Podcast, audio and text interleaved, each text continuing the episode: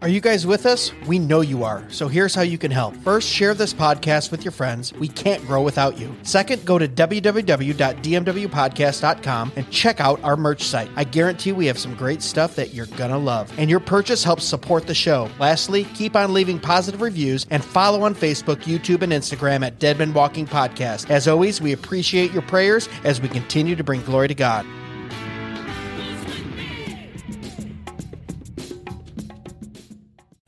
Pete, Jason, T. Barlow, Jordan, we're just inviting some people in the room. We're going to get started here in 1 second.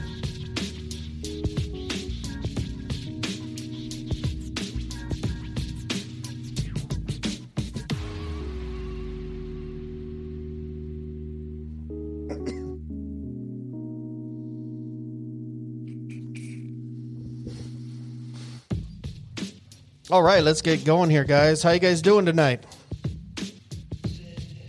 Doing good, man. Doing good. We'll get rid of some of this background music. There we go. Yeah, so thanks for jumping on. We usually have some more people hop in 5-10 minutes in as the notifications go out. But yeah, welcome back to Reformed and Rowdy After Dark. We're just talking about our favorite Reformed theologians, preachers, or scholars and why we like them. Just so you guys know, everyone in the room, this is a recorded room. It will go up on the Dead Men Walking podcast site. That's released every Thursday. And we do this room every Tuesday from 9 p.m. until 10 p.m. Eastern Standard Time. Excuse me. But, yeah, we just wanted to do a fun one. We covered some serious topics the last few weeks. And when I was thinking today, I just went, you know, I really like discussing who has influenced who. You know, who have you been influenced by, or who do you prefer when you're talking about theologians, preachers, or scholars? Obviously, I put Reformed in front of that since this is a Reformed room, but we could talk about some other ones as well, too. Jason, did you have any off the top of your head that you wanted to start with, or maybe even someone? It can be. And here's the thing: it can be dead, alive, you know, past, present, whatever it is, or it could just be someone who you think has influenced you, or someone you really like to listen to. What do you think? Yeah. I could dive in a little bit. I don't know, theologian, preacher, scholar. There's so many people that have influenced. I mean, the Reformed teaching side of things, but probably the most notables. Can I say that? Probably Doug Wilson. Potables for 100, Alex. There most we go. Notables for 100. Yeah. So probably Doug Wilson. You know, he's just a beast, man. I mean, I love everything he puts out. I mean, his books. They'll make you think.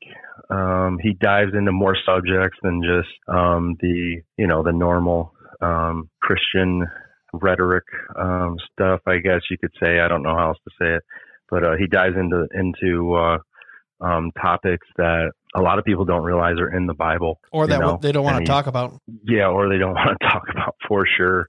Like, he dives into life, and I mean that's what it's about, you know. Like, how can we live out our walk without knowing more about, you know, life and how to live it out.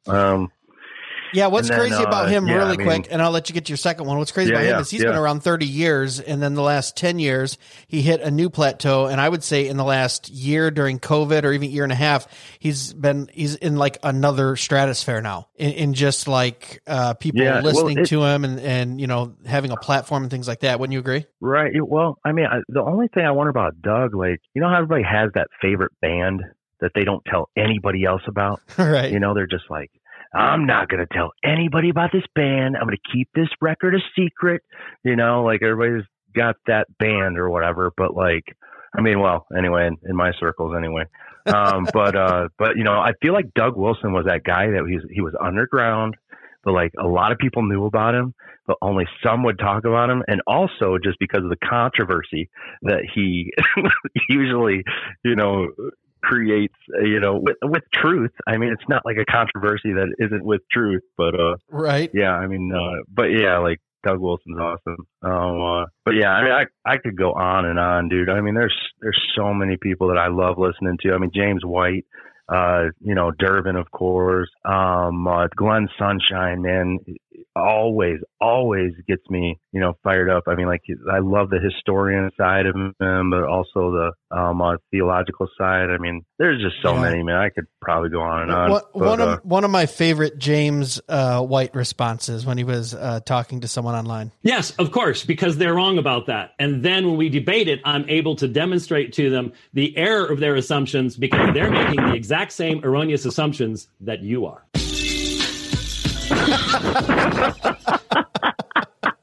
Isn't that so James White-ish? Oh, I love it, man. They're making the exact same erroneous assumptions you are. Oh boy, he's just a fireball, man. Sometimes, man, he just gets going. But I mean, I don't know. Sometimes, what is it? A little bit of righteous anger there. Yeah. Well, you know what I found with him is, like, when you've been doing something for 20 or 30 years, and you're at those upper levels of understanding on certain things that maybe either the average believer doesn't understand or into, or even the ones that are claiming to have a higher understanding of it. He's been doing it for so long that it just seems like very simple things. So he can come off a little bit condescending sometimes. I know there was one guy that was arguing with him about the Greek meaning of a word, and he goes, "Have you read the Strong's Concordance? Do you know what the meaning is?" He's like, "I don't have to look it up, sir. I speak Greek fluently. Teach it." Like, he's like, "I teach it as a council." Yeah. So, that was the Hebrew Israelite. That was the Hebrew Israelite episode. I want to say, like, it's funny that you guys are bringing that up, because that's exactly what I was just thinking about that. Like, and it's like, it's people will hear that. First of all, grace and peace, man. It's good to hear your voices. It's good to be on. Yeah. Nice to hear you, team. But people will hear, I don't know, like, they mistake confidence oftentimes for arrogance, when it's like, well, like, no, like, listen, like, you don't realize, like, how wrong you are about this. And I'm trying to tell you, and it's like, it's so hard to sit there and be like, well, I've studied this extensively, this, that, and the other. But, like, I remember that when he was going heads up in the debate with the guy on the BHI. And he was like, "Man, do you have a strong concordance?" Like, he was asking me as if, like, "Yo, you need to go take a look this up so you can see what I'm talking about." It's like, no, I don't need one, because I teach this, he's like, I'm, in so many words, he's like, "I'm not new to this. I'm true to this. I put in the work, man." And so, like, yeah. How about you, T. Barlow? You got some favorites? I got one too, but throw one out there. Who are you listening to or influenced by, or who do you like? Man, right now, I got quite a few. I got to tell you, Paul Washer is probably, like, the first Reformed preacher I listened to. And that was before I knew anything about Reformed theology. And like, his stuff, man, like, for a while, like, he's one of those ones, like, I love listening to him, but I always got to kind of be, like, in, like, a mood, because it's like, it's weird. It's like punishing myself, but at the same time, like, I feel like he said such great things that I need to hear, and sometimes they're hard things and whatnot. But I always come out of it, like, feeling better. Voddie is. Yeah, that's where I was going. I love Voddie. And here's the thing: before I go forth naming any more teachers, folks need to understand, it's not that I'm saying that I agree with everything, every jot and tittle that comes out of their mouths or whatnot, but I love Voddie. I love his approach to things. I feel like he handles things on an intellectual level, and at the same time, it's like able to do so without without negating the emotive that should follow. I've seen Voddie cry as he preached, as he preached something intellectual, and so it's like, so I love that. H.B. Charles, that's just I love it. I love listening to him preach, as well as Elder Ward, Elder D.J. Ward, who is somebody who's passed on. And again, like, these guys, they have a particular, they have an approach that I probably would say, like, it's probably, like, a little bit more cultural. So it's like, it's familiar, but it's like without that fluff that I see so often. Like, I see preachers do.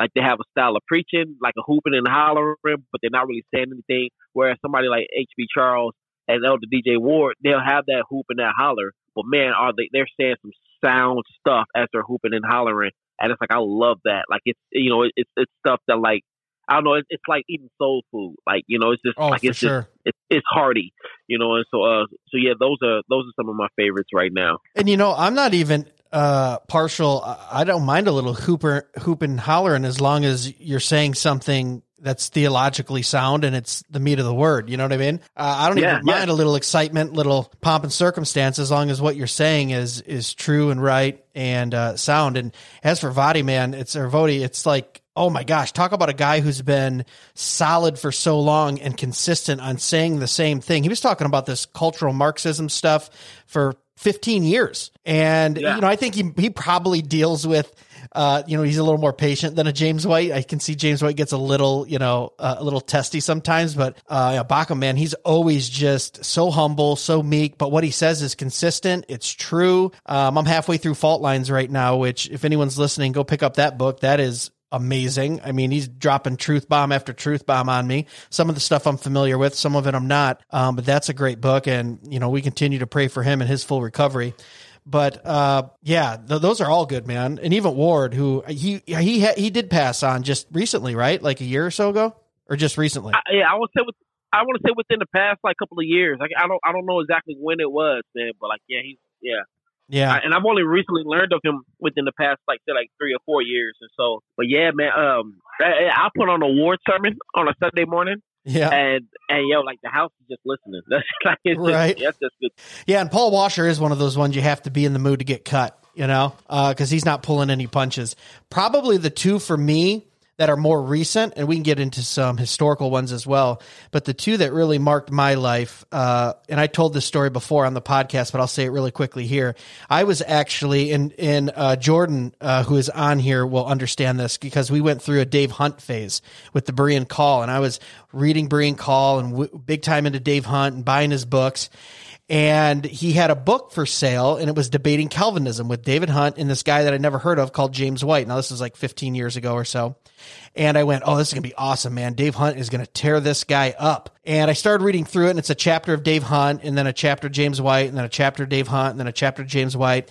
And they're debating Calvinism. And Hunt is obviously on the Arminian side, and White is on the Calvinist side.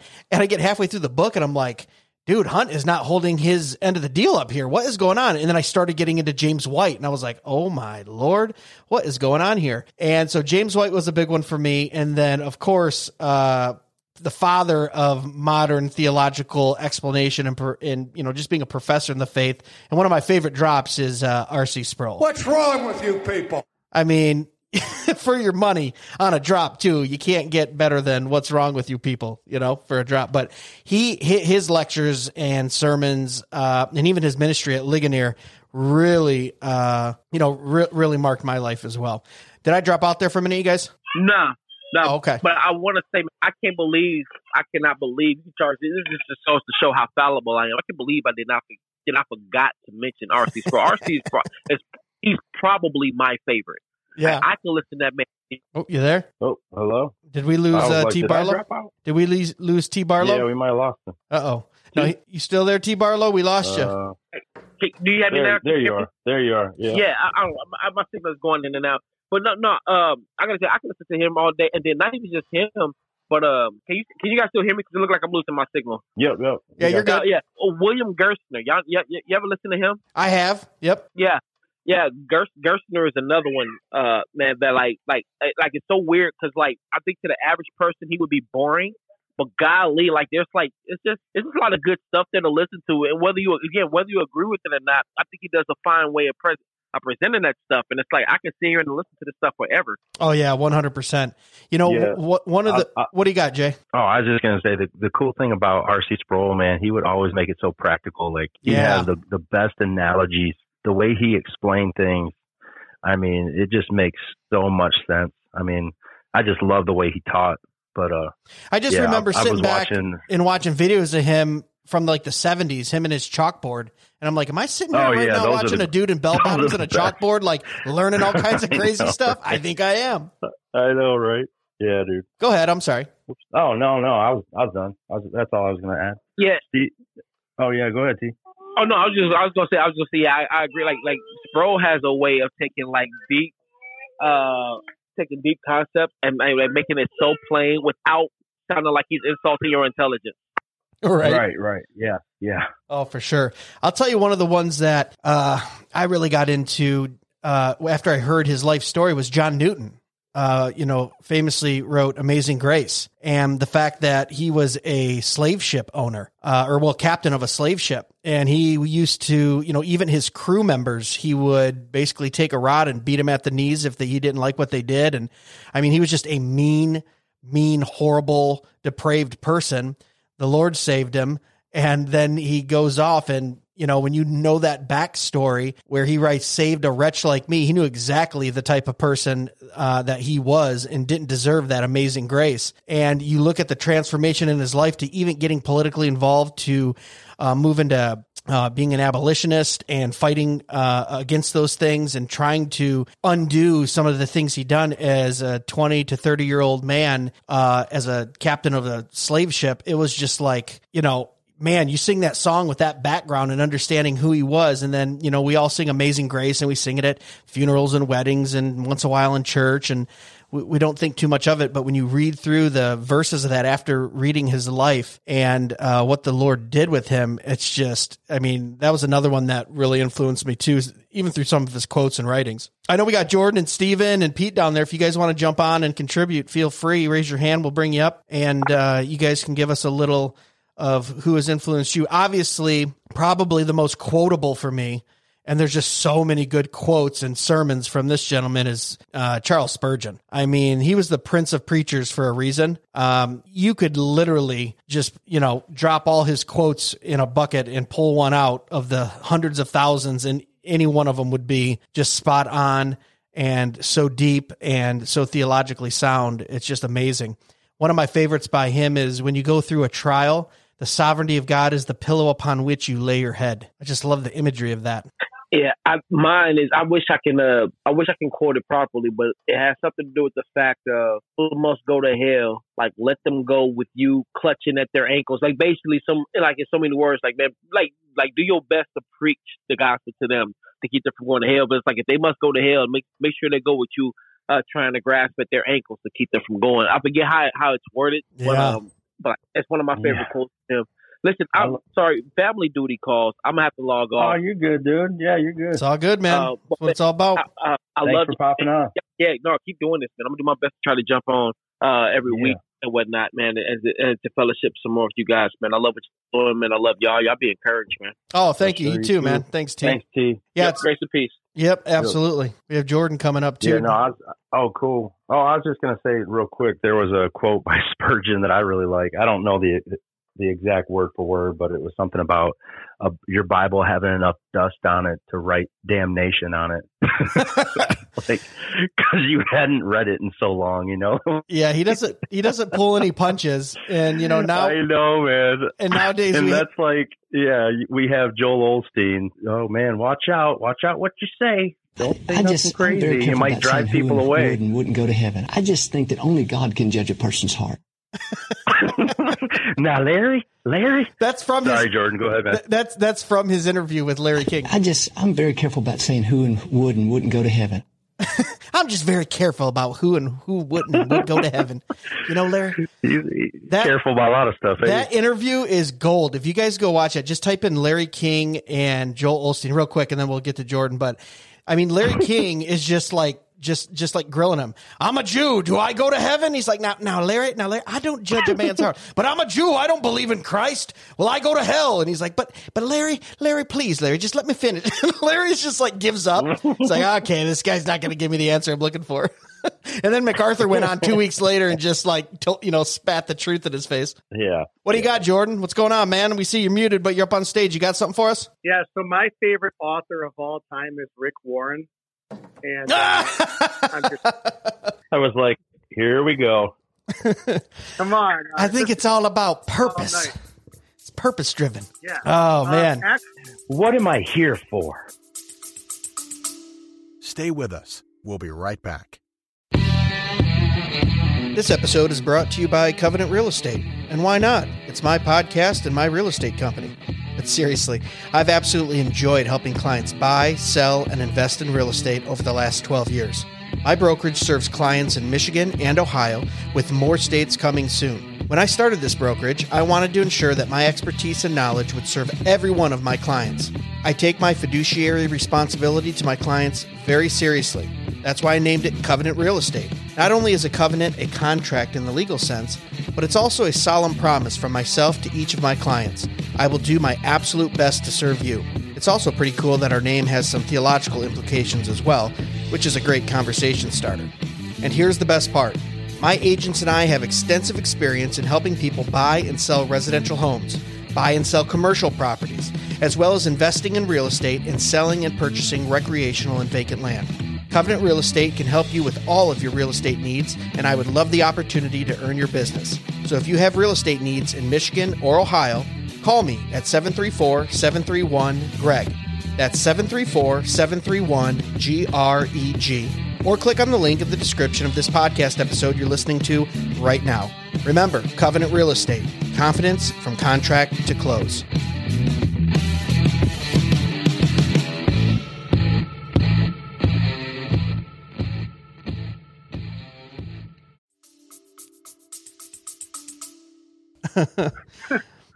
to build a church up to 10,000 people and make millions of dollars. True.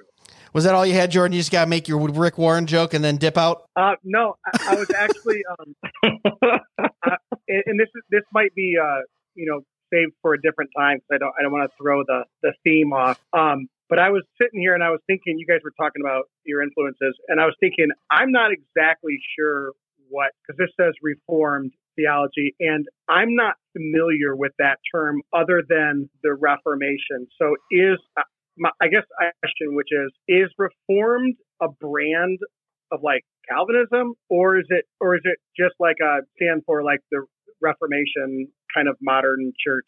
I'm not exactly sure what you mean by Reformed, and I was just curious about that.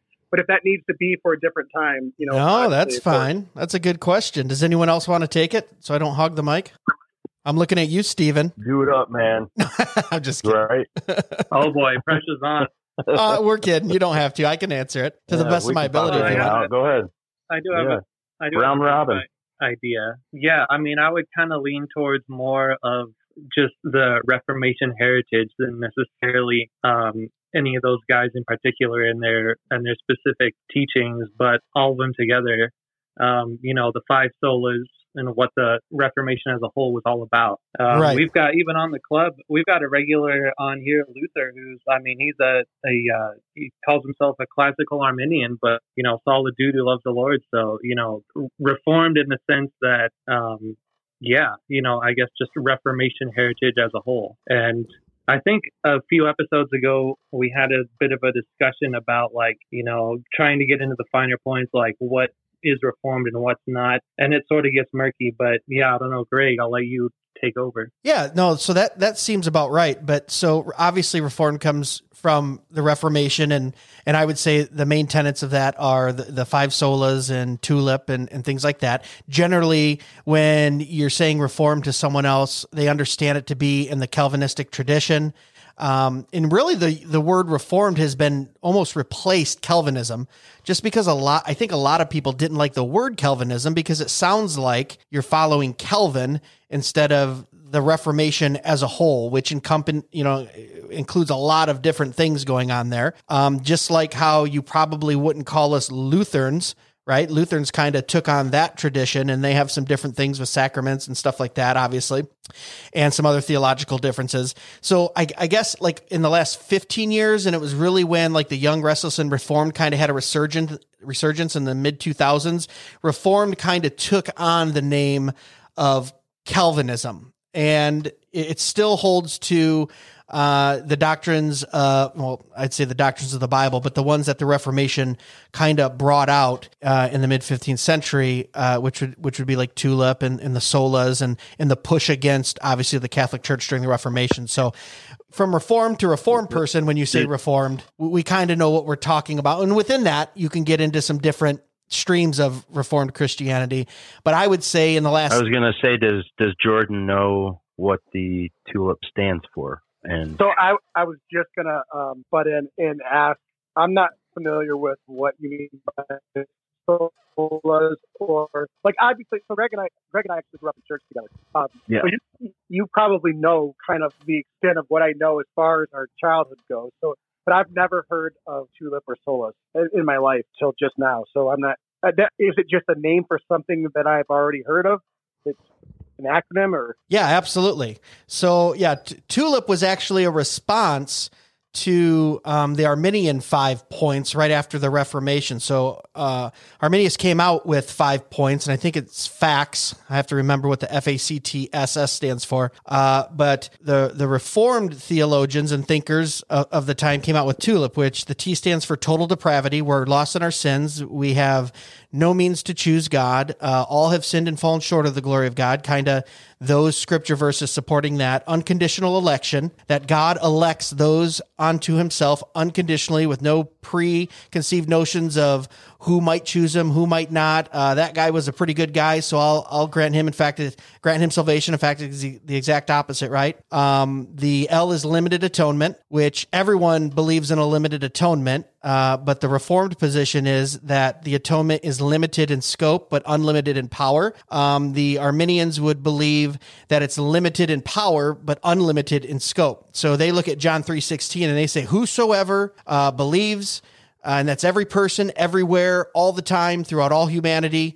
And the Reformed position is Christ's blood atoned for the exact elect that he chose to atone for. So it's an unlimited atonement in that sense. The I is irresistible grace, which means that God's grace is irresistible. It can't be resisted once he initiates that faith for you to believe, because it says even faith is a gift from God, that it can't be resisted. You will be regenerated. You will be saved.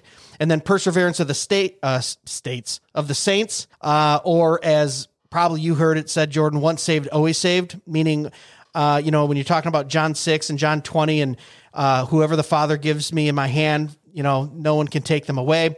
So once you are saved, once you are regenerated, you have the atoning work of Christ has done all its work. You can't backslide out of salvation or lose your salvation. So that TULIP, that's a very quick and kind of miniature version of that.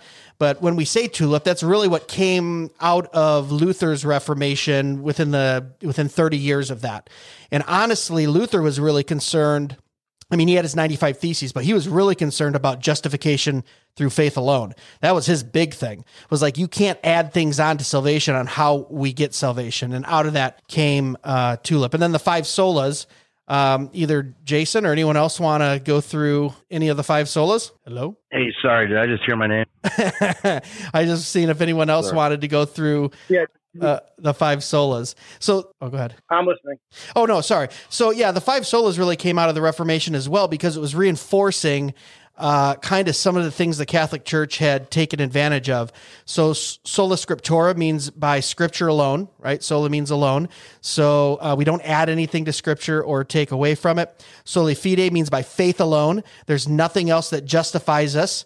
It's by faith alone that we come to Christ, and it's the gift of faith that is given to us by God.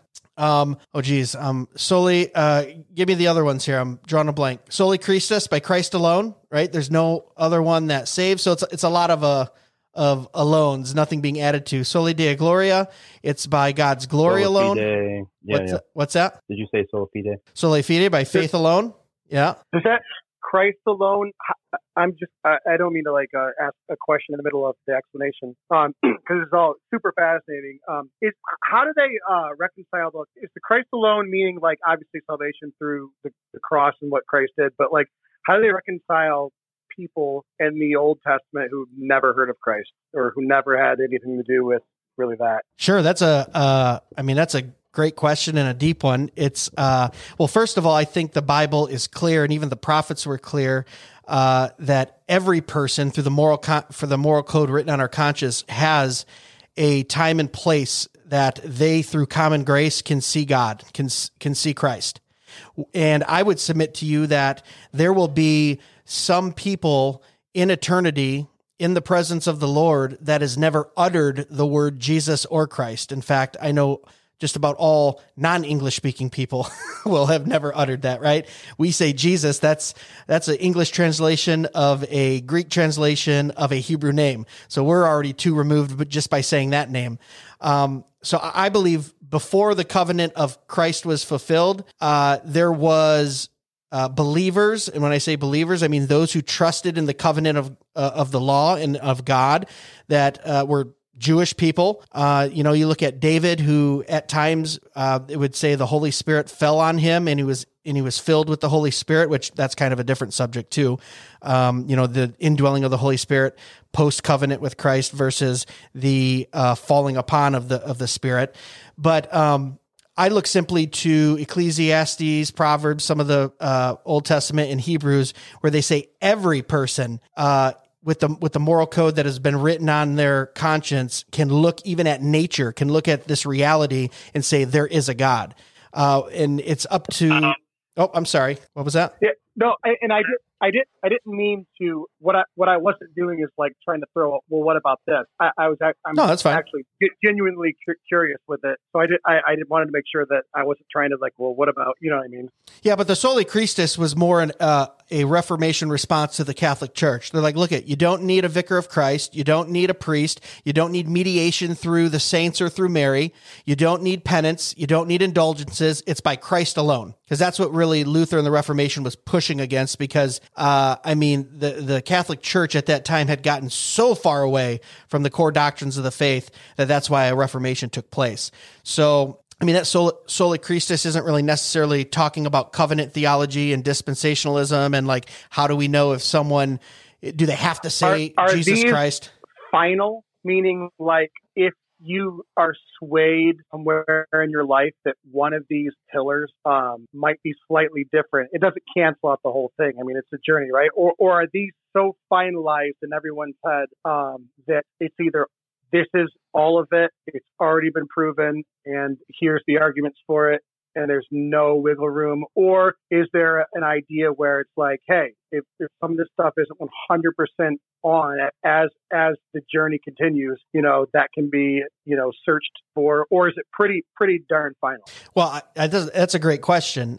In my opinion, I think that's the reason why we have primary doctrines and secondary doctrines, right? So if you want to discuss a Trinitarian doctrine, I would say to the Christian faith, that is a core doctrine that one must understand, believe, and confess. If you want to talk about the doctrine of eternal security, which is the P in TULIP, right? Can I lose my salvation? To me, I can sit next to a brother who believes that he can lose his salvation, and I say, I don't think that's biblical.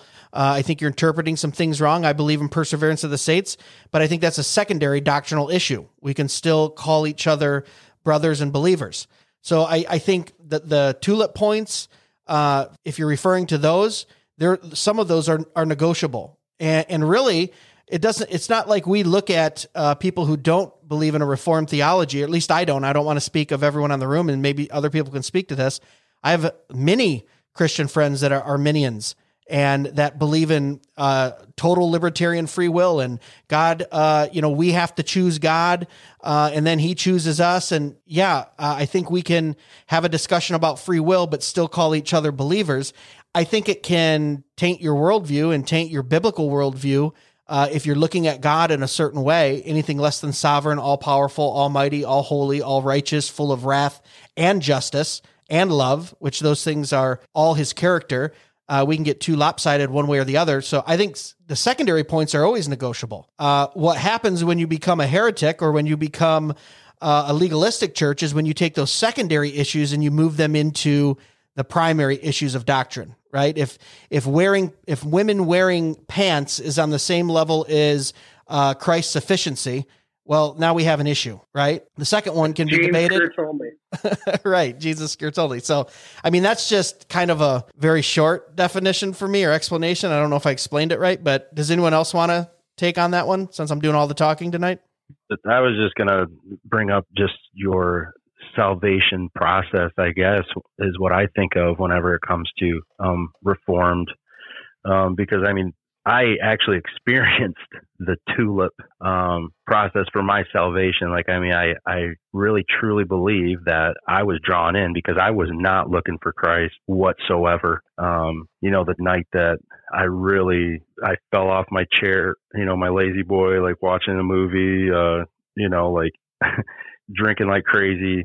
I mean, it was not a moment where I would have been like, man, I'm going to go down to the altar after I hear this emotional sermon. It was much more of a Christ drew me in for sure, you know, so I realized that I was totally depraved. I mean, you know, the irresistible grace comes into that of Tulip. But yeah, I mean, there's a lot to that, but anyway, that's what I was thinking of, just to add a little bit to the conversation, I guess, in that. But. Yeah. The only thing I would say about that is it's tough for me because I understand 100% what you're saying, because I had the same experience. I was running from the Lord. I wanted nothing to do with him. I was actually in a mode of, I don't care if I die or not. Let's see how many drugs I can do and do dangerous things. And if I die, I die, whatever, doesn't matter.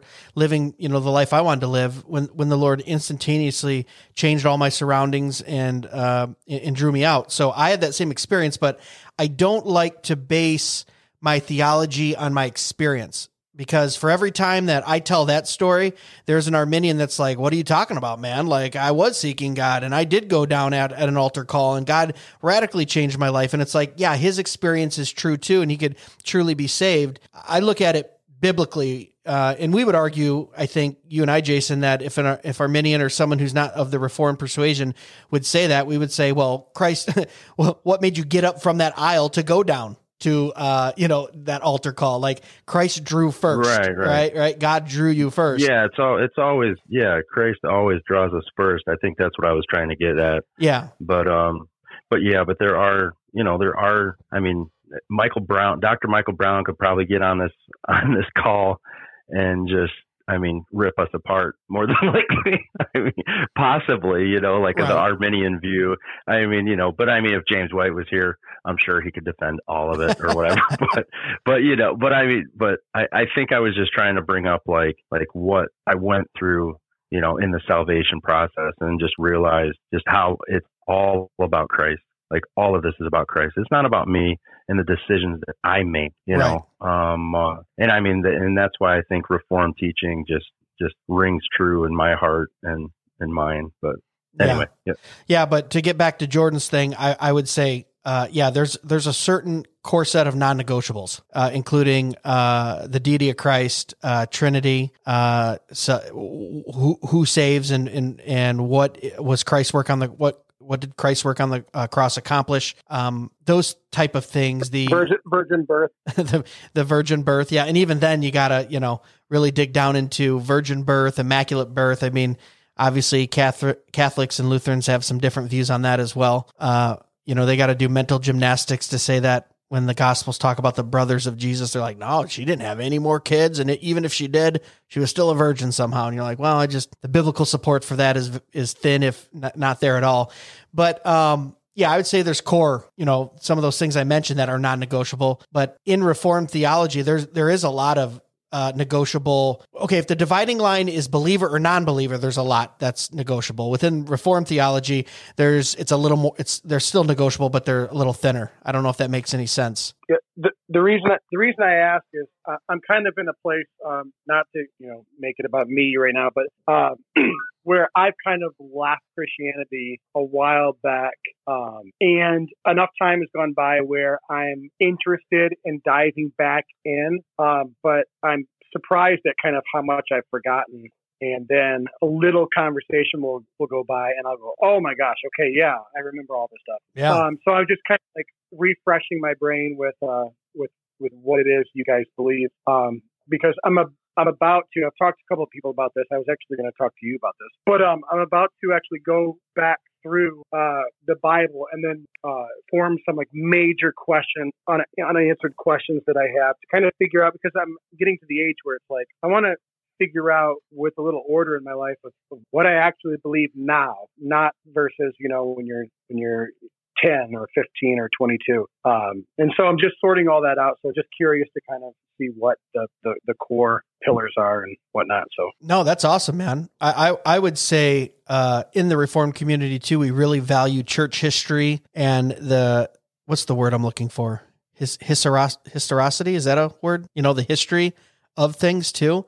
That really drew me in as well. It's kind of obviously you stand on the inerrancy of Scripture, but standing on the shoulder of giants who have done, labored and labored and labored in works and writings and sermons and things like that too, where I feel the modern church has really lost that, but that's just my personal opinion. But, Yeah, what else we got? I love when we kind of detour on a subject. I know last week. Sorry about that. No, I like it. We had like 3 subjects last week, and like we only got to the first one. Yeah, right. But I would say, Jordan, going back to your question about the 5 solas and whether or not, like, is that a core doctrine? And I would say it is, and I mean, especially for when it comes to soteriology, you think about, by grace through faith in Christ sola, alone. And a way to that I sniff out is whether something's not right is, instead of using that word alone, replace that with a conjunction. So, for example, by grace through faith in Christ unless, or by grace through faith in Christ and, or, or if, or but, or anything like that. Like by grace through faith in Christ or. When you say that, you're getting into, universalism. If you say by grace through faith in Christ and, insert something else like Mary or the saints or whoever, then that's also not good. So that's, I would say, yeah, absolutely. The 5 solas are a core doctrine of salvation. Yeah, I totally agree with that. And I was kind of going back to Tulip. But yeah, for sure, the sola, Stephen, you're absolutely right. I mean, if you get away from the solas, that's where we get Mormonism. That's where we get Jehovah's Witness. That's where we get Seventh-day Advent. That's where we get, Black Hebrew theology. I mean, because we're adding things to those. So yeah, the solas meaning alone. And that's a really great example you just gave of putting a conjunction in there just by saying and or but or if. We get a lot of false doctrine by doing that. So yeah, great point. So as we wrap up the final 15 minutes, anyone else got anyone that they wanted to mention? We didn't really get into too many. I know we mentioned R.C. Sproul. I'll tell you one book that really changed my life too was A.W. Pink's The Sovereignty of God. For anyone listening, that's a great read, I think. R.C. Sproul's Confessions of Faith, or Truths We Must Confess, or Truths We Confess. Jeez, talking too fast, I'm adding words, was one for me. And then obviously John Calvin's Institutes was really eye-opening. That was one I had to go back and read a couple times because I'm dumb. And big words are hard sometimes.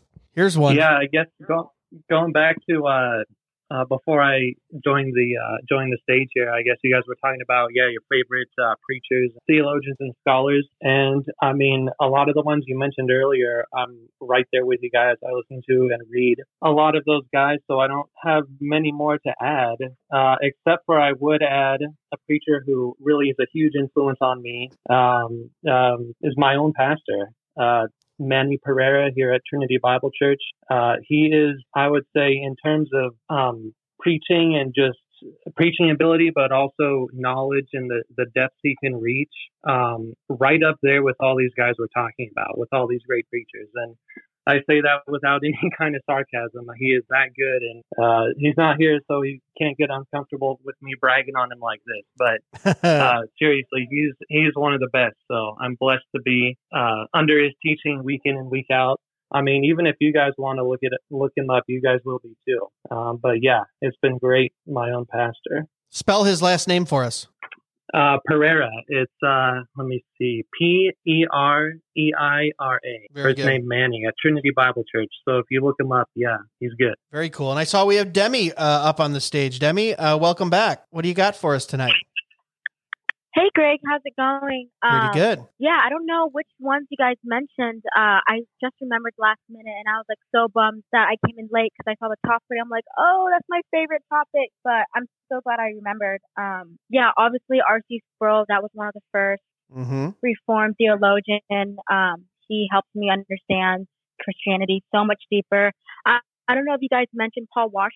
Oh, yeah. T. Barlow was in here earlier, and he mentioned Washer. Yeah. And he said, you got to be in the mood for Washer because you're going to get cut. Oh, yeah. Yeah. If you want to be convicted, for sure, Paul Washer.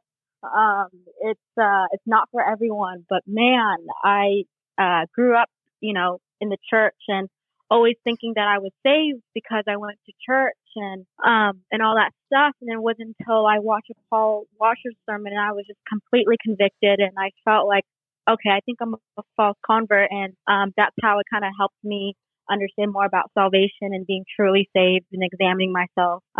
Yeah, He helped me so much. So definitely Paul Washer. Yeah, those are both good ones. Absolutely. You know, one we haven't mentioned and I think has had an influence on the Christian church in the last 50 years quietly, and then not so quietly probably in the last few years, and we don't even realize it, is John MacArthur. I mean, there are many people that will espouse the things he says and in the way he says things about the Bible, and Reformed or not. You know how many non-Reformed people I know carrying a John MacArthur study Bible, and I just go, man, if you actually listen to his sermons, I don't know if you'd still be carrying that Bible.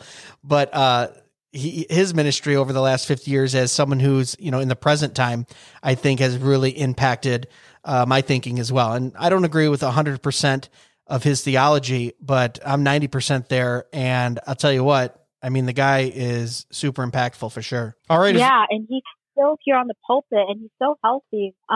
Just here, like, I think he's 80 something and still on the pulpit, faithful to God's word. I know he gets a lot of criticism left and right, but he's very faithful to the Bible, which is what I love about him. Another one for me too was just reading through Pilgrim's Progress and Bunyan, and just going, oh my gosh, this work is so amazing. You know, you get the Tolkien's and the C.S. Lewis, and they kind of get the credit because they were around a little, they're closer to our generation. But what Pilgrim Progress did as a book and a theological book, even though it's a work of fiction, he was one that really impacted me as well. I really wish someone would either do a really good movie on that, or maybe even like do a modern version of that, but hold to the truths of it. I've just always found the allegory in that book to be so compelling. And it was funny because I grew up reading that book, and then, you know, decades later, I go, wait, that guy was Reformed? I always tell the story on the podcast, like when I was, you know, came back to the Lord or really truly saved for the first time in my 20s and started reading through Reformed theology, all these people started popping up. And this is a shout out to Jordan. We did a program called ATIA together in homeschool. And one of the very first lessons you learn in the opening pages is about Jonathan Edwards' sermon, labeled as one of the greatest sermons in American history. Didn't learn that he was Calvinist or Reformed. We were just taught, well, he was just a great preacher that lived back then, and this is the sermon, and study it. And that was a big surprise for me when I started going through and I go, wait a minute, the guy who wrote Amazing Grace is Reformed? Wait a minute, the greatest preacher of all time is Reformed? Wait a minute, the Prince of Preachers is Reformed? You know, wait a minute, the guy who wrote Pilgrim's Progress is Reformed? Like, I wasn't told this. Some of the greatest historical figures in the church, held to this theology, and I grew up with it in a non-denominational church, but was never really taught their theology, just kind of cherry-picked the best things we liked about it, and it was part of our church tradition, but didn't really go any farther. So that was a pleasant surprise for me when I started going back and looking at church history and realizing, oh my gosh, these fathers of the faith and pillars of the church and our faith, were in that same vein of theology, which I was exploring and really starting to understand was biblical. But we got anything else here, guys, as we finish up? We just got a few minutes left. I will take that as a no, since everyone else is on mute. Well, I'll tell you what, guys, with that, if no one has any final words, we can wrap up here. We always start out thinking, I don't know if we'll go an hour. We usually end up going the full hour. Jason, did you have any final words for us as we wind down? No, this was a lot of fun. Yeah. Thank you guys for jumping on. Yeah, for sure. So make sure that you share the room with friends, anyone that you know on Clubhouse. We're trying to grow it. I know there's a lot of rooms that go on in the evenings around this time, but we're going to stick to that. Next week, we don't have a room. Jason and I will be in South Dakota at the Fight Laugh Feast rally, and we'll be preparing for it. We're leaving a few days later, so we aren't going to do next week's room, but we'll be back in 2 weeks, 9 p.m. Every Tuesday here in Clubhouse. Tell someone about it. The more people we get on, I think the better. And I think these discussions they're edifying, they're fun, they're entertaining, but most of all, they bring glory to God. So guys, I appreciate everyone's input tonight, and we'll see you in 2 weeks. I'm going to jump out. Be sure to follow us on Facebook and Instagram at Dead Men Walking Podcast for full video podcast episodes and clips, or email us at deadmenwalkingpodcast@gmail.com. None of your biscuits. Be sure to check us out at dmwpodcast.com, where you can purchase the best and snarkiest merch on the internet, support the show, and leave us a review or message. Dead Men Walking can be found on Facebook, Instagram, and YouTube at Dead Men Walking Podcast, and on Twitter X at Real DMW Podcast. The Dead Men Walking Podcast is part of the Fight Laugh Feast Network. For exclusive show content, be sure to download the Pub TV app and become a member. If you're a business that needs to reach hundreds of thousands of potential customers in your demographic, podcast advertising might be for you. Send all inquiries to deadmenwalkingpodcast@gmail.com. None of your biscuits.